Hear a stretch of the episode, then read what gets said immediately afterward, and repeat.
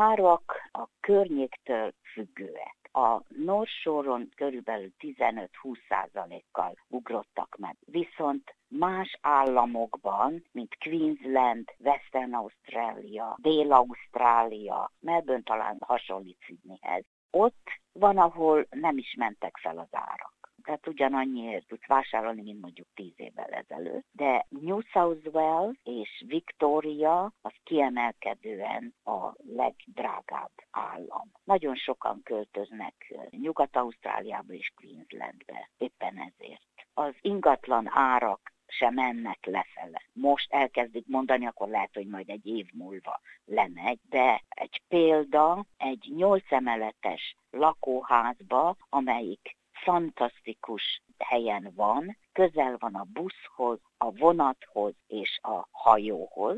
Ebben a házban egy egyszobás lakás, kis erkélyel és kilátással az öbölre, most egy auctionön 825 ezerért ment el. 50 ember állt sorba, csak azért, hogy a hely, a location, location, ott tudjanak venni lakást, és ne kelljen kimenni Sydney közepéből lakást venni. Ennyi pénzért kelt el. Ezt a lakást 25 évvel ezelőtt 250 ezerért vette a tulajdonos. Munkája során, Ilona, mikor lakást, ingatlant adnak el. Hány százaléka ezeknek az a lakás, amit befektetésként vesznek, kiadnak, és ugye ebből bevételük van, ebből fedezik esetleg ugye a lakáskölcsön részletet, vagy ugye lakhatásra vesznek? Inkább befektetésre vesznek, és a külső területekben, ahol megengedhető az ár, ott vesznek inkább.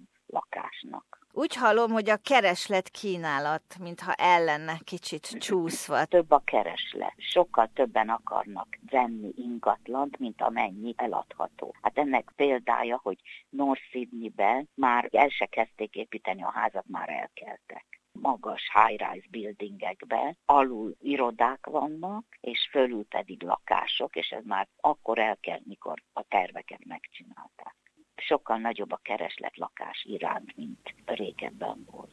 A lakáskölcsönök magas kamatai mennyire határozzák meg a vásárlókedvet? Most a lakás vásárlás kamatokról lehet tárgyalni a bankokkal. Nem kell, hogy magasak legyenek. És nem is igazán magasak.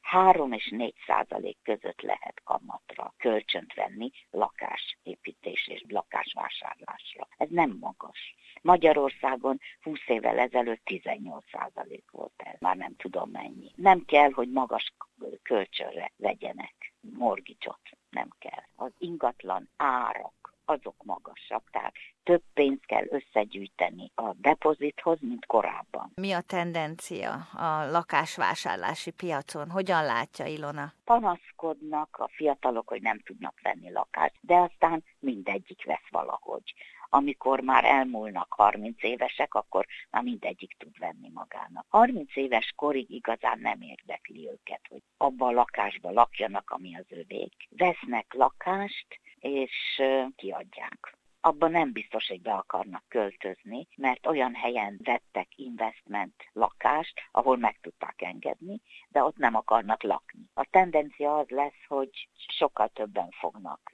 lakást vásárolni befektetésre, és magas lakbért fognak fizetni, és beköltöznek a jó helyen lévő lakásokba amit nem tudtak megengedni azelőtt, hogy megvegyenek. De bérelni tudják.